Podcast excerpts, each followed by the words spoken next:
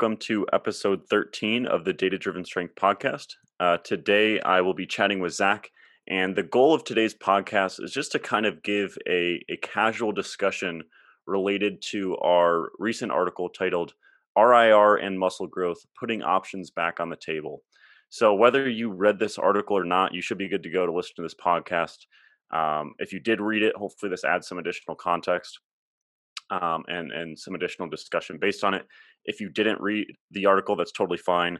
We're going to kind of give a brief overview as well as I'm sure some some few tangents along the way. Um, the the first thing I want to emphasize going into this podcast is that this topic overall and kind of our thoughts on it are largely speculative. So, you know, it says in the the the title of this podcast as well as the title of the article that we're we're primarily talking about muscle growth here or hypertrophy. Um, our thoughts about strength are a little bit more confident when it comes to proximity to failure. When it comes to muscle growth, uh, there's a lot more unknowns. We, we, we have a lot more questions. So um, if you read the article, you'll you'll understand that there was definitely a speculative tone throughout, and we were very clear that hey, there's there's a lot to be uh, there's a lot we still need to learn here. Um, a lot of this is speculative. So um, that definitely applies for this podcast and, and potentially even more so. Um, so again, we'll, we'll probably be very cautious with our language throughout the podcast, but I just want to say that up front that this podcast is going to be largely speculative. Um, I'm sure we'll draw on some research, um, but I don't want it, it, to be perceived that stuff we're saying today is is by any means set in stone based on the current research. Um, so with that out of the way, Zach, do you want to kind of kick us off with giving us a brief overview of the article and kind of potentially talking about like current recommendations for proximity to failure and muscle growth um, and then we can dive into to some of the nitty gritty. Yeah i think uh, kind of the overarching conversation around proximity to failure for muscle growth um, has largely been centered around the recommendations of training um, you know having most of your sets fall between the range of like zero to four repetitions in reserve. Um, and as we're going to talk about we definitely don't think that's bad practical advice. Um, this just being our one thing that we we look into in immense detail and probably are a little bit too um, biggest sticklers on in terms of the research. Um, we, we, just thought that that might be taking some other options off the table that maybe um, don't have to be. Um, so we just wanted to kind of write this article, kind of talk about that recommendation in general. Are there cases where that's definitely the way to go? Are there cases where you know what, maybe this isn't as you know, you know, black and white as as sometimes it may be uh, portrayed. Um, and we can have some other tools in our tool belt to kind of you know leverage some different circumstances and still get um, optimal results in terms of growing muscles. So um, as Josh said, um, you know throughout this discussion, we're going to be pretty cautious. There's a lot of assumptions we're making um, on, on, some on some stuff. We think we can make a decent case, but of course, this is subject to change this body of research is probably going to be shifting over the, the, the, next couple of years as more evidence is published and we'll obviously be uh, kind of shifting our opinion based on uh, more and more stuff that comes out. So this discussion is far from settled but uh, we'll be uh, it's kind of an interesting one to kind of talk about and, and, and kind of uh, shift our understanding based on some of this data that we'll discuss. So um, that's kind of the overarching reason we kind of decided to, to write this article. So i don't know if you want to go into some of the specifics of the the points we made, Josh. But I'll, I'll kick it back to you from there. Yeah, I think the the next thing to talk about is when. Well, let me let me back up first. So again, we kind of frame this this article as well as this podcast around hey the the general recommendation for maximizing muscle growth is to train is to train with 0 to 4 reps in reserve which again we're, we're not saying is a bad recommendation we think it's a, really solid practical recommendation but as the title suggests we are trying to put options back on the table before we kind of talk about when it makes sense to explore RIRs greater than four, so farther from failure, I think it's important to first talk about when we think it's probably best to train closer to failure as your default.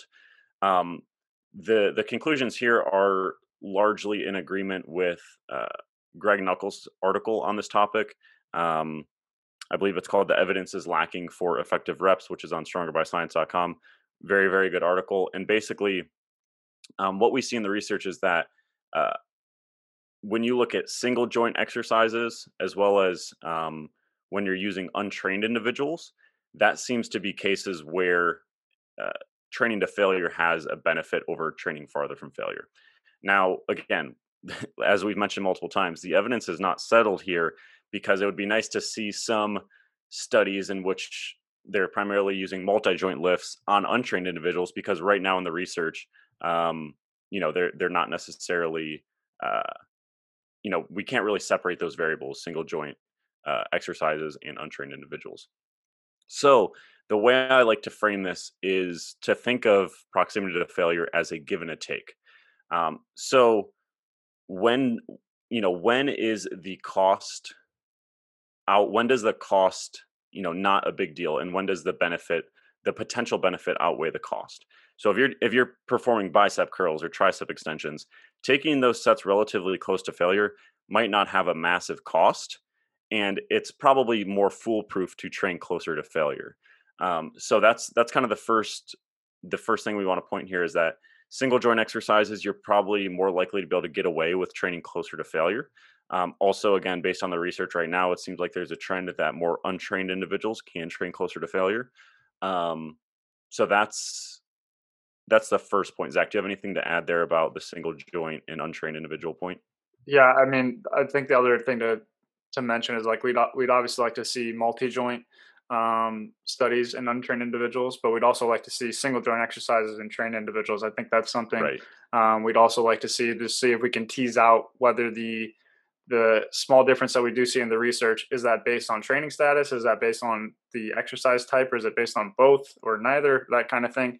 Tease that out a little bit further. That's that's just another thing um, i would definitely like to see um, as far as the other things you said i think the kind of cost benefit analysis is definitely the way we like to frame it. Like um, a set of bicep curls is not going to have the same uh, fatigue cost taking that to failure as a set of squats or deadlifts or something like that which is uh, largely how we tried to frame the conversation in the article is that primarily our arguments are going to be applying to multi-joint uh, particularly free weight movements that we'll talk about in a little bit but primarily multi-joint lifts um, for, for, that reason um, based on the research but then also some theoretical considerations um, so yeah i think that that was a good um, kind of overall uh, topic to start off with is that single joint exercises definitely uh, I guess exercises are not created equal. It's probably the best way to say it there. Yeah, for sure. Um, so again, I think, and th- this is actually we're kind of skipping ahead here on the outline by mentioning this, but I think it, it ties in well here. Is that there doesn't seem to necessarily be like a major harm of training close to failure. Um, again, going back to the title of the article, saying we're trying to put options back on the table, and, and and we can't point to evidence to say that hey, training farther from failure is superior. We're just saying, hey, there are potential cases where this is a, an option that might be efficacious and might make sense for certain individuals. Um, so that basically the way I'm tying this into single joint exercises is it's probably a little bit more foolproof from a muscle growth perspective to sure. bias training closer to failure. So that's why, you know, given the uncertainty in the research, um, I think it's probably better to like if you're going to miss in a certain direction, I'd probably rather have you accidentally train closer to failure than accidentally train farther from failure.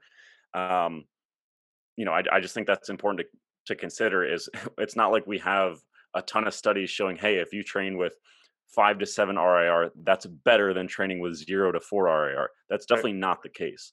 Um, we're just saying there's there's the proof of concept in the research right now, based on our interpretation, that there appears to be a, a, a, at least a few studies in which training farther from failure can lead to similar growth as training closer to failure. That's really all we're saying. One of the studies I want to mention that often is discussed as kind of like training farther from failure is better is the the Carroll study. Um, and, and, one of the major things that uh, needs to be discussed with that study, uh, and so just to briefly talk about it, there was one group um, called the relative intensity group that trained pretty far from failure. It was a very, very wide range and it was estimated in terms of RIR. They didn't actually report it versus a group that was uh, called the Rep Max group where they kind of did Um, I would say ascending RPs, kind of like eight nine, and then the last set was a failure or something like that. I can't recall exactly what it was, but it was it was similar to that. Um, and the the relative intensity group or the group training considerably farther from failure did like quite a bit better than the group training close to failure. But the major caveat there is that they're also doing sprint training. Um, and so if you kind of think about this cost benefit analysis once again and kind of the overall fatigue of that equation, um, so in the granted, it wasn't a ton of stuff, but it was just it's just another variable to consider. Um, that you know when you're throwing extra fatigue from like sprint training on top of it, that um, that might kind of show why in, in, some cases training farther from failure could be better. But I, like you said, Josh, in the vast majority of the research that I'm aware of, training closer to failure is almost never worse. So it's definitely kind right. of the foolproof option and which I think ties in nicely to the fact that it seems to be a slight edge for untrained individuals, which is something we've mm-hmm. talked about before, is kind of having that bro phase sometime when you start in your career. Not only because there seems to be some benefits for that, and we could speculate for reasons why there. Um, I'm not going to, just because it's it's it's uh yeah it's it's a messy topic that I'm sure there's a ton of things that contribute to it. But nonetheless, having that period that you kind of gradually work up to training some sets close to failure, I think is going to set you up um, for the rest of your training career positively, regardless whether the kind of the mechanism of action of being beneficial is. So I think that's just something to really hammer home on, like you said, Josh, is that there really are not many cases when training to failure for hypertrophy, at least, is is worse. So it, it definitely could be kind of foolproof in that regard. Um, yeah. So yeah, yeah, I think using that Carroll study as a jumping off point that can again, it's just one study. I don't want to overconclude based on that, but you know, given that they were performing the additional sprint training, and that was the one case where training farther from failure seemed to provide a benefit, um, again, it was superior to training to failure. Maybe that can give us some clues as to when that cost benefit analysis would lean in favor of staying further from failure. So, you know, our our audience is primarily going to be individuals interested in strength and hypertrophy. Um, but you know, if if you also work with um, team sport athletes, um, stuff like that, that's that's something to keep in mind as well as you know when you only have so many resources uh, uh, for the individual, all their their training demands and all their sport demands. You know, that's something to keep in mind. Is is hey, we can probably get some some pretty solid muscle growth uh, from their training while staying farther from failure and, and potentially at a a lower fatigue cost. Um, and I think a, a potential kind of tentative or cautious extrapolation is also in periods of life stress if you are a strength athlete or a physique athlete um, hey i might be able to handle more training volume and actually achieve the desired training stimulus um, if i'm in a period of high life stress yeah i, I think uh, it's interesting you say that josh because i think um, my mind goes there immediately like how individual this thing is um, and when we talk about this all the time, like, you know, in a period of high life stress, kind of the point that you were leveraging there, at least I believe that what you were trying to say is like, in general, this kind of lower fatigue, lower average RP training is going to be a little bit less overall fatiguing. So you could probably benefit from a little bit more work in times of high life stress. But I think it's also interesting that I've had, you know, quite a few clients at this point um, at, at, sometimes they say that the the amount of unracks or the amount of sets that they're doing, regardless of the fact that they're considerably um, easier on paper, um, seems to be more fatiguing than doing you know a couple sets to a pretty high RPE.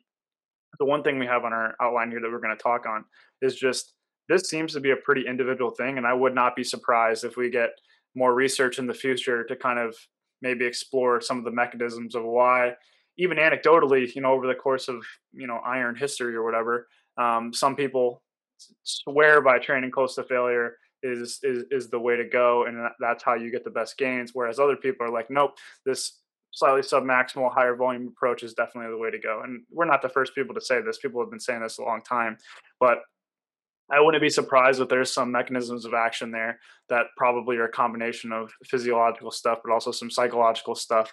Um, you know, some people maybe just really, really enjoy the feeling of taking a set close to failure, and that ultimately benefits their outcomes, or kind of vice versa. So I think just it's it's interesting you say that because I I think on paper it definitely is going to be less fatiguing for most people, but then other people that really just absolutely hate doing a ton of sets or not a ton of sets, but more sets than than the other approach might um, find that to be more fatiguing. So it just highlights to me that how individual this is, and, and that some people probably just simply respond uh, better to training close to failure, which is why kind of the overarching theme of this discussion, like we said, it's speculative, but also as we talk about all the time, if you have an individual data point or multiple data points and an individual experience that kind of recommends you to go um, slightly uh, counter to what like the theoretical discussion may recommend um, always use that individual data to kind of supersede um, you know these evidence-based starting points i would say but um, but yeah that's just something i've noticed both in coaching but also just talking to people that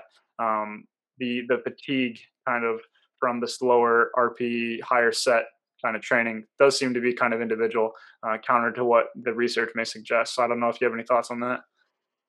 No, I think this is just an example of the fact that you can kind of explain your way to any conclusion you'd want when we in the absence of the actual empirical data uh, data to yeah. to robustly indicate one way or the other.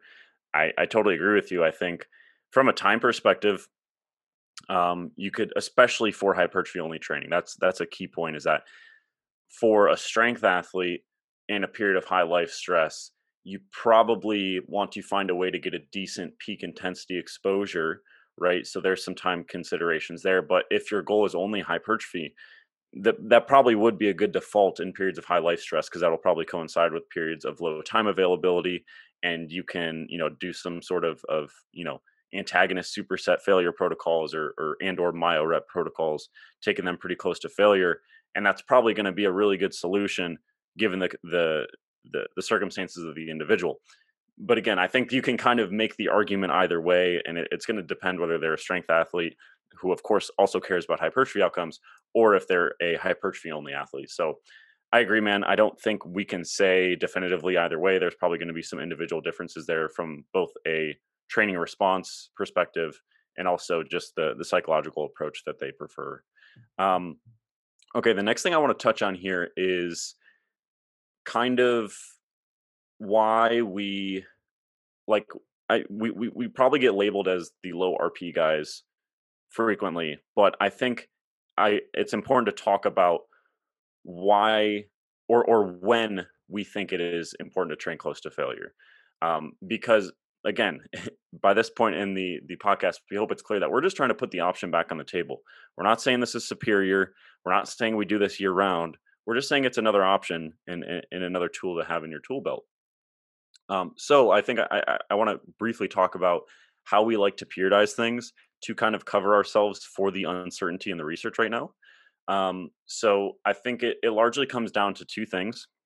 Um, well, actually, it's just one thing. So it's basically we like to periodize the proximity to failure more or less and what that allows us to do is that, that, it doesn't put all of our eggs in one basket right? So if it turns out that there is a a large benefit to training closer to failure that just hasn't been elucidated yet in the research which i don't think is going to be the case i don't think based on the research we have right now i think again i i, I wouldn't hedge my bets in that direction but i'm also not going to put all my eggs in in the other basket. So that's why when far out from competition, we still have our athletes, you know, train with a high degree of metabolic stress and a, a, closer proximity to failure just in case that is beneficial. Maybe there is an additive effect to training with high degree of, of metabolic stress and you're leaving hypertrophy outcomes on the table if you stick with this lower RPE uh, approach year round. So again, we're putting an option back on the table but I think it's also important to account for the uncertainty within how you program. And we choose to do that through periodization.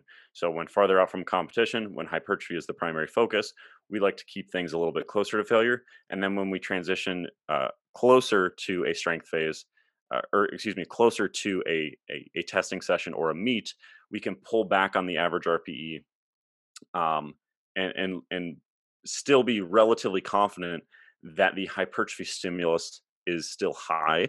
Um, but again, we're we're not optimizing training for that, so there's a little bit of uncertainty there. Zach, I don't know if you have anything to add.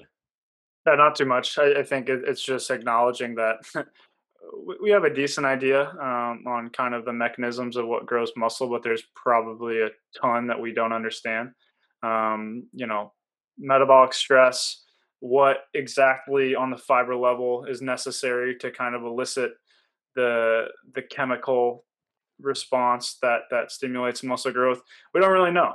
Um, i think you know we have kind of practical uh, practical recommendations to kind of get us to what makes sense but at the end of the day i, I think we're still all kind of grasping straws on exactly what happens on the muscular level and there's probably a ton of feedback loops that we don't even know exist yet. So like you said i think it's important to kind of hedge our bets and we we kind of have a, an attitude to kind of just be just to be sure um, probably because especially because this is something i always come back to is that there there is i would say pretty strong anecdotes that lean in favor of training close to failure kind of from people that have been uh, lifting weights for a really long time. So like when in doubt i'm probably kind of leaning towards that direction as opposed to the other direction, just because um, that seems to be what most lifters that have gotten really big and strong seem to seem to have done. And that's obviously not always a um, always the best way to come to to a belief, but you know, Dr. Helms always says kind of success leaves clues,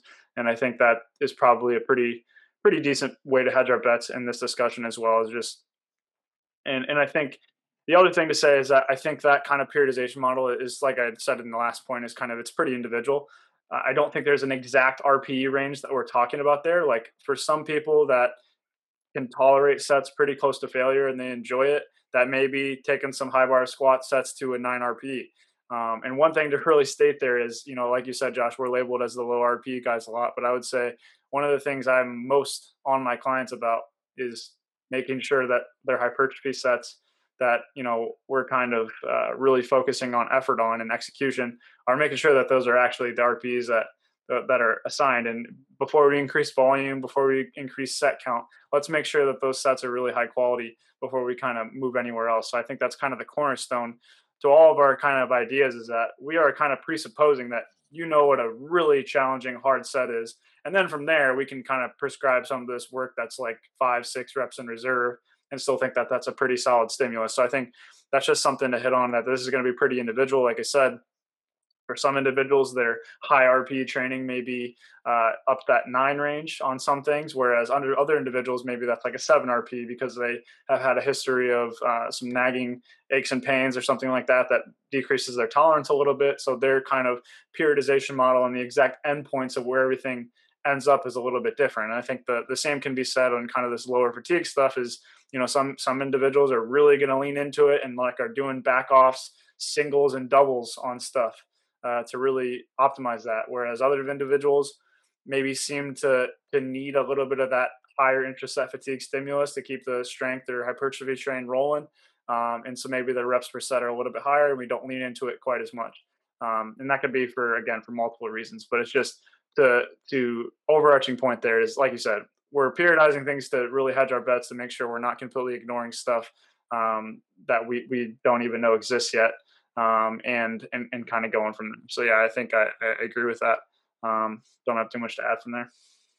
Cool. Do you want to go down the mechanism rabbit hole any further, or should we dive into the the main points we made in the article and chat about those? We can come back to it at the end if I can figure out a good way to say it without taking this completely off the rails. But let's go to the let's go to the main points first. All right, cool. So within the article, we kind of broke it down into three reasons why we think lower RPE or higher RIR sets may have some utility. Um, the first one is less fatigue per set. Um, this one is pretty straightforward, and, and, it's you know the the obvious one that comes to mind when you think of oh why would I even consider not training to failure? Well, I think everybody, or, or I wouldn't say everybody, but probably most people listening to this are on board of hey it doesn't seem like the the fatigue cost of taking something all the way to failure is worth the um, additional stimulus you get at least for like a multi-joint exercise. I think most people are on board with that. So you know you can kind of by extension say okay maybe if i if i train in this four to six rir range instead of two or three rir maybe i can gain those i can i can you know reduce the fatigue per set even more. Maybe my volume tolerance is higher that sort of thing. So you know i i i definitely wouldn't say the research on proximity to failure and the the fatigue from those sets is like 100% set in stone overwhelmingly convincing I think there's some pretty dang good indication that it is disproportionately fatiguing, but I would I am looking forward to seeing further research in that area. Um, but I think both anecdotally and based on uh, you know some of the research we have right now, it does seem like the I, I would make the argument that the fatigue doesn't necessarily increase linearly as you approach failure. It's probably disproportionate to some degree. Now, I don't know, maybe if you have been training this way forever, maybe it is kind of a linear increase in fatigue. Whereas if you take somebody that's training farther from failure year round, maybe it's a more disproportionate um, relationship. I'm not really sure how that that works out, but I think I'm I'm pretty confident saying that on average, there's going to be a disproportionate increase in fatigue um, with an increasing proximity to failure, or or as you get closer to failure within a set. So the basic idea here is just that hey, maybe if you're doing a true RP5 set, which again, I, I want to emphasize, is that as hard as a true RP8? No, but it's still a decently hard set. You're not sleepwalking through the gym. A true five reps in reserve set can be uh, decently challenging. And maybe you do five sets of five instead of three sets of five, and maybe that's a net positive. So that's really the basic idea here. It's pretty straightforward. Um, is that you know you can, um, you know, just kind of break the work up into more sets, and maybe your total volume uh, your your total volume tolerance is greater and there might be a net positive there for some individuals. But again we're not saying that you should do five sets of five at rp4 on your bicep curls. Um, we're mostly talking about again free weight multi-joint exercises in trained individuals is where i think this this could be helpful. So you know maybe somebody is far, a strength athlete is far out from competition and they're primarily focused on accumulating um, volume work to grow their quads through a hack squat, but you also want them to, uh, you know, get some practice on the competition lift, so the the competition squat, um, but you don't want them to get, you know, super fatigued from that going into their volume work. Maybe that's a case where you prescribe some sets um, a little bit farther from failure, still provide a very uh, robust hypertrophy stimulus without completely uh, fatiguing them for the rest of the session, and then they can have uh, really productive sets uh, in the rest of that session. Yeah, I, I don't have too much to add there. The, the couple things I wanted to mention is just based on the, the like the research that we're drawing from to make these conclusions. Um, to my knowledge, there hasn't been um, a volume equated uh, study that kind of looks at these traditional fatigue metrics that we're talking about, which may or may not be exactly what we're uh, discussing, like muscle damage or velocity at a given load. Um, there hasn't been, to my knowledge, a volume equated study that kind of looks at progressively different proximities to failure. So that is kind of an assumption we're making is that this is somewhat of a progressive relationship. Whereas, you know, if I train to failure, that's considerably more fatiguing. Train at a seven to nine RP, that's a little bit less fatiguing, and so on with four to six and lower than that. That is somewhat of an assumption we're making. I think that fits with most people's practical experience, but it is something to note um, there. And then the other thing I was just going to say is, like I kind of said, is this the fatigue that we're talking about all the time? I don't know. I, I think it maps with people's experience. So I think that's something to take into account. But it's just another thing to consider is that is the the muscle damage and the kind of velocity performance, which is often the way that this is measured. Is that exactly what we're talking about in the gym? I don't know. I, I, I think However, though, I like Josh said, I think this maps of people's experience pretty well, which is generally what we're concerned with when we're talking about this. So um, that's just something else to mention. But the kind of the next point that we'll kind of roll into here is that um, the reason the reason we kind of talk about this in the context of multi-joint lifts particularly instead of single joint lifts is that we think when you're completing a multi-joint lift especially as you get closer to failure. So if you just think about the last time you took a set of squats to failure. The last few reps when you're getting closer to failure probably look pretty different than the first few reps with a given load. And so, what we call this in the article is essentially when you're training farther from failure on multi joint lifts, you're going to have less technical deviation.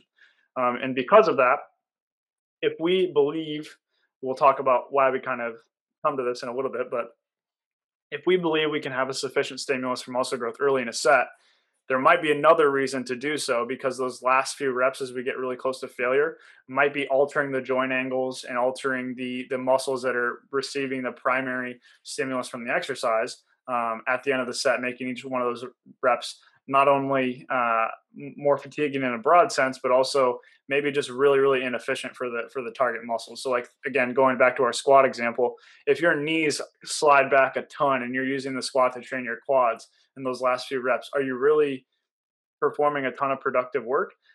I don't really know, but I think that's something to to kind of question in, in the sense that um, you know if these last few reps close to failure are, are significantly altering the technique that I'm purposely uh, trying to emulate to train the target muscle groups the most efficiently, then maybe that's something to take into account.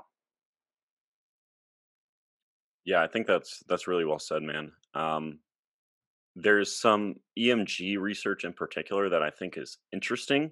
I'm not going to say it makes a case that you maximize your rate of return when you're super far from failure, but basically the the broad strokes of this research indicates that as you go from a lighter load, let's say 50% of one rep max, up to a heavier load, let's say 100% of one rep max. Uh, let's take the quads, or let's let's take the pecs in the bench, for example. If you just look at the EMG amplitude from uh, the pecs as you go from 50% to, to 100%, and this is just kind of like a single repetition, right? It's not necessarily like sets to failure. Um, the the EMG amplitude from the pec seems to max out around like 70%, I believe, uh, off the top of my head, somewhere in there. But point being is it doesn't increase linearly all the way up to 100%. Now, that's a pretty big jump to say, oh, that means that you maximize your rate of return in a multi rep set at a given percentage of 1RM um, farther from failure. It's just interesting, and I think it's something to keep in mind. And it's kind of a proof of concept that, hey, when you are performing a multi joint lift, and if the goal is to grow a certain muscle group, so if you're just trying to grow your pecs from the bench press, there's other considerations there. In your rate of return might actually diminish as you get closer to failure. Um, I'm, I don't I don't want that to be a blanket statement that you can just apply unanimously to all multi-joint exercises. But I think that's another consideration to keep in mind. Um, you know, I think that also ties into what Zach was saying is and I think it, it ultimately comes down to how you're defining failure. Are you defining failure as simply getting from point A to point B? If you're trying to do a, a, a high bar squat to grow your quads, you can get from point A to point B a bunch of ways. So are you saying that just your ability to get from point A to point B is zero reps in reserve? Or are you saying, you know, once you can stay in your knees out of the hole, you know, your knees don't slide back a ton, the tension is biased to your quads as much as possible. And when you can no longer do that, that is zero reps in reserve. Those are two totally different sets. Um, so if again, it all depends how you are defining failure, especially, and that's why we're we're largely framing this around free weight multi joint exercises. Um, you know, it's it's like if if you're defining failure as your ability to get from point A to point B, and you're doing uh, you know very strict high bar squats, and, and you're not getting super close, you know, you're not grinding through reps because you're not changing your, your technique, that might be six, seven, eight reps in reserve, depending on how you're de- defining failure. So it's just important to keep in mind that you can't really. That, that's why we're a little bit hesitant to make bl- blanket statements of hey this is our rec- this is the data driven strength recommended rp range it's like well how are you how are you defining what zero reps in reserve is um, so that's just another thing to keep in mind is if you're saying that failure is simply getting from point A to point B, there might be cases with free weight multi joint exercises where it's probably best to be really far from failure just because the goal is to to bias the tension to the target muscles. Um, and I think that also ties into uh, you know different you know again I, I I think this is really related to emphasizing that this is in free weight multi joint exercises because say you're in a hack squat machine where you have less degrees of freedom um you know a, a, a one or two rep in reserve set there is it might be less fatiguing than a one or two rep in reserve set on a high bar back squat because you can't shift the loading demands as much with a hack squat. So again, it's just it's just important to keep in mind you know, I don't want you to take from this podcast, oh, these guys are saying to to train farther from failure than four reps in reserve. It's just all this context is really important when thinking about your program design. Um, so yeah, Zach, you got got anything to add there? Uh, I had one more thing, but now I'm grasping for it. Um, I mean, I, I, largely agree with that. Like, it's it's again, we're not saying that zero zero to four reps in reserve isn't a good practical recommendation. It's just like there's so much context that, that, goes in. Yeah, there's so much context that goes into that question. How are you defining failure? What exercises are you using? Um, are you allowing for technical deviation, and to what degree? Like, there's just right. there's a there's a ton of ton of things uh, that that go into that. So it's it's very hard to um, nail down that answer. But yeah. Oh, I, I think I was what I was gonna say was um, I think it's it's interesting to kind of look at. There's like some communities that have like really pride themselves on training close to failure, um, and it's just interesting to go. I, I believe I believe the one that kind of has had a history, um, like the Nautilus and Mike Mentzer era, um, called the high intensity training kind of crowd. Going and looking at some of their stuff, like uh, on failure is very very interesting to me and it's just it's it, i think it's a night and day world for a lot of people that get into like strength sports, RPE, and like that's like the first thing they hear about and have never really had that phase and don't really know what a set true failure is like. Um, one of the researchers that does a really good job of describing this in, in, his work is Dr. James Steele and Dr. James Fisher. Um, they do a really, really good job and are really like to dive into the nitty gritty of defining intensity of effort um, and uh, actually, Dr. Steele has some good videos on YouTube of like going through a workout of training to failure that I think are really, really interesting. And I've sent them to a few clients before to kind of understand exactly uh, the kind of effort a true set to failure is. So it's just something that made me think of that. Um, so, so yeah, we can roll to the next point. That wasn't totally relevant, but I thought it was something to something to touch on. Yeah, just just to put a bow on that, like especially this is largely anecdotal. Um, I don't think doing free weight lower body exercises to failure is is going to work for most people. Like it's just yeah, it's not safe. Yeah, that's another thing we didn't touch on. Safety, yeah, but yeah. Ju- just from a okay, if we put safety aside, which you shouldn't put safety aside in the gym, but um, if you put that aside and just think about like the fatigue from that and what it takes to go for it to like true failure in the sense that you can't get from point A to point B. Um, you're not going to be doing many sets within that session or within that week. That, um, that's the thing, man. Like I've seen so many programs that have like um like repeat sets at an 8 RPE. Mm-hmm. And like I'm not saying that's impossible, but like if that's a legit two reps in reserve. Like I, the example I always like to give is like imagine doing a set of like 6 to 10 reps on squat to legit failure. Imagine how you feel after that set. Like you're legit yeah. on the ground in general for like 7 to 15 minutes waiting to, to, to, go into the next set. And that might be an exaggeration, but you get the point. It, a true 8RP is two reps before that. That is not that much different. But like people are like, yeah, I did five sets at five sets at eight at an 8RP and like just like kind of shrug it off. I'm like, dude, that's a that's a hard workout. And people just kind of shrug it, shrug it to the side. So um, yeah, it's just something something to think about. I, I try to emphasize uh, to my clients that if I'm giving you four sets of like a hack squat to an RP8 and and you feel like okay after those four sets that you're you're probably not taking these to to an RP8 like that's that's a very tough protocol and I think people just kind of throw that down onto the page. Oh RP8 you know we're not training to failure it's going to be easy um, I'll get my volume in I'll move on. Like you said I think and I think this is potentially some why there is can be some confusion with the stuff we talk about is we are often emphasizing how hard a true RP8 set is um, when you have focus um, and intent to to really put the tension on the target muscle. I think that's eh, really really important to keep in mind. Um, so yeah, I think let's quickly touch on the last point here, and then we can wrap up. This, eh, we we've been pretty speculative throughout this uh, podcast and throughout the article but this is probably the most speculative. Um, so the last point is that low fatigue training, so kind of this uh, this training farther from failure, may potentiate future traditional hypertrophy training. Traditional just being you know closer to failure. Um, kind of the premise for this is simply the fact that high intraset fatigue work. So you know when you're accumulating a lot of repetitions within a set, you're you're accumulating some metabolic stress in the local musculature that you're training just just kind of subjectively it seems to only work for a limited period of time. Um so again i this is very very speculative. Something that we're interested in potentially exploring or just thinking more about or getting the conversation going is maybe it's it's best to kind of periodize these strategies.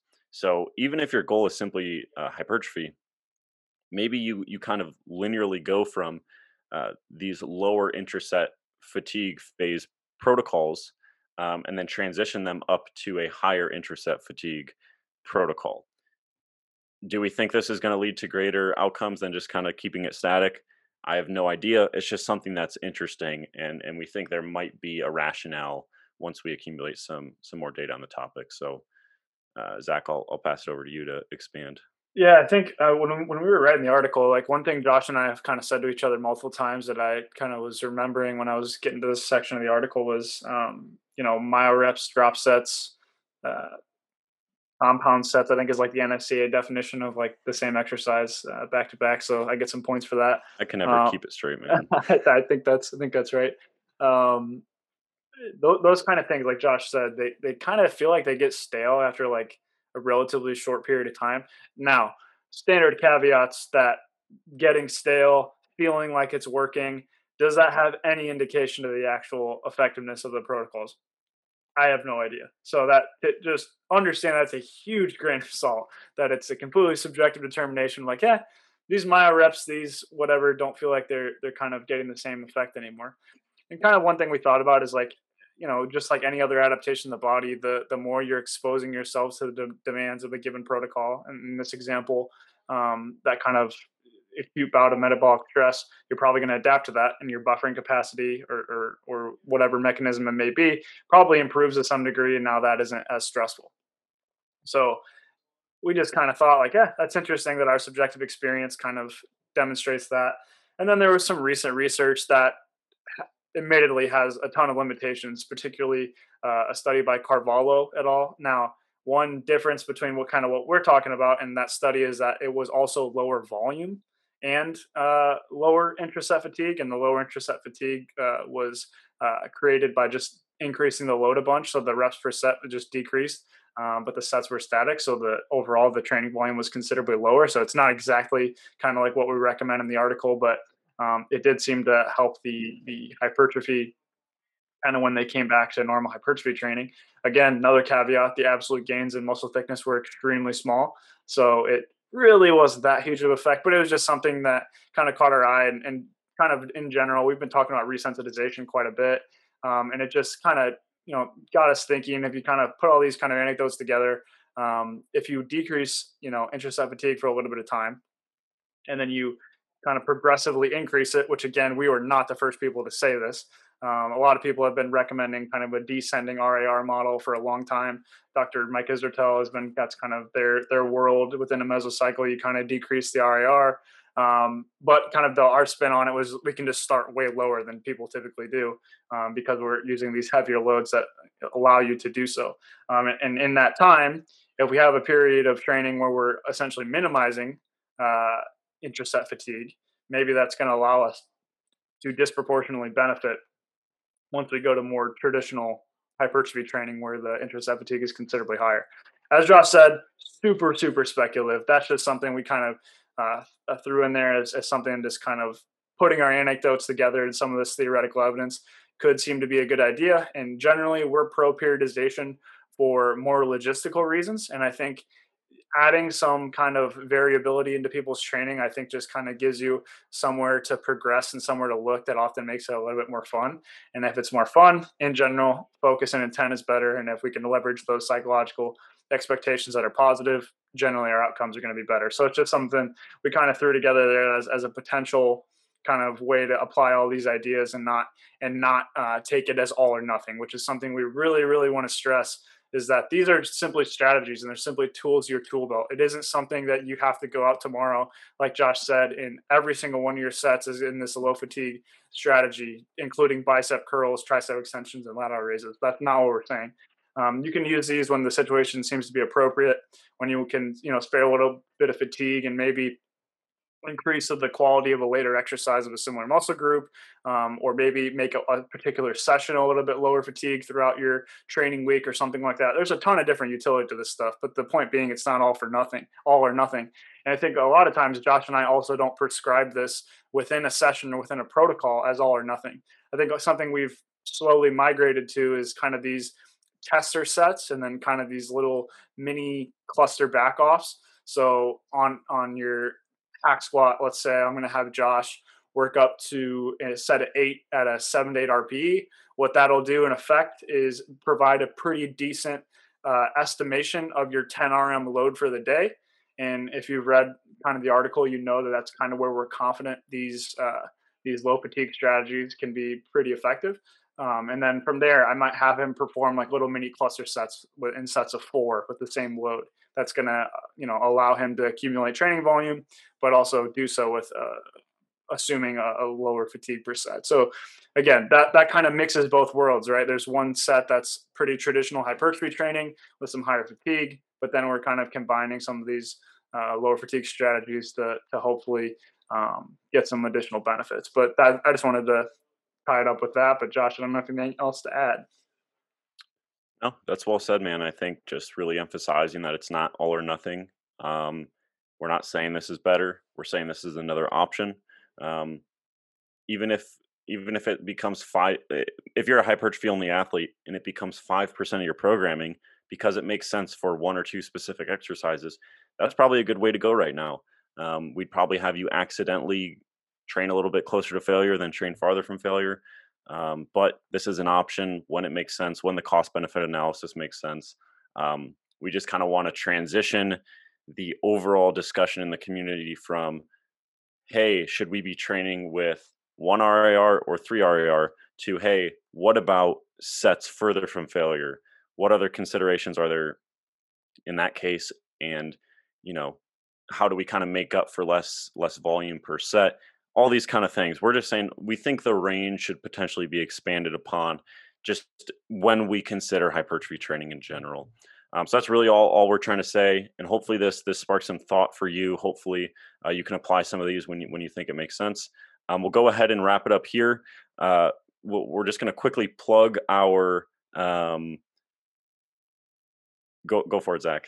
I'll just say if you want to read the full article, make sure to go check it out on our site to get a little bit more additional context and uh, read probably our like specific arguments for all this kind of stuff if you want to to get a little bit better idea if, if you were uh, missing any of the details. Yep, and uh, as I as I was saying, uh, shout out to everybody in the individualized programming uh, group. It's it's been pretty awesome to see the response so far um, seeing how everybody has been able to, you know, whether they're interested in just getting good programming at, at a reasonable price and, and, and get some degree of, of uh, access to, to us through the private Facebook group to get their questions answered, or if they want to kind of use this, the programming we provide as a sandbox and, and make some adjustments. It's been really cool to see how, how people are, are adjusting some of their training and all these questions they're asking. I think it's been really, really cool. For example, in webinar number two, I talked about um, really, uh, uh, it, it was about psychological periodization. And I talked about how important it is to nail your RPE ratings for the hypertrophy focused movements in the hypertrophy phase of the training cycle and we've had multiple people just talking about how how they're bringing more intent to these exercises than they ever have been before and i think it's going to pay off. So it's been really cool to see how receptive everybody has been to, to kind of the stuff we're putting out around the the product. Um, if you're interested in in signing up go check it out on our website. Yeah I, it's also been interesting. We've seen some pretty cool utility of some of the ideas in this article too um, with some of the other exercises that people find particularly fatiguing that maybe i wouldn't have thought of originally like I know one individual was is going to use some of these ideas on their back work because they find in a, uh, a strength phase that that significantly perturbs their um, squat and their deadlift training. So it's, it's it's been really cool just to kind of see um, you know come some of this information that you've been putting out come to fruition of people kind of using that sandbox feature. So yeah, I just want to echo that. Yeah, um, cool. If if you have a quick second to leave us a rating and review on iTunes, that would be much appreciated uh, share it on social media, um, subscribe to the podcast, all that good stuff. We appreciate you listening. Um, have a great day.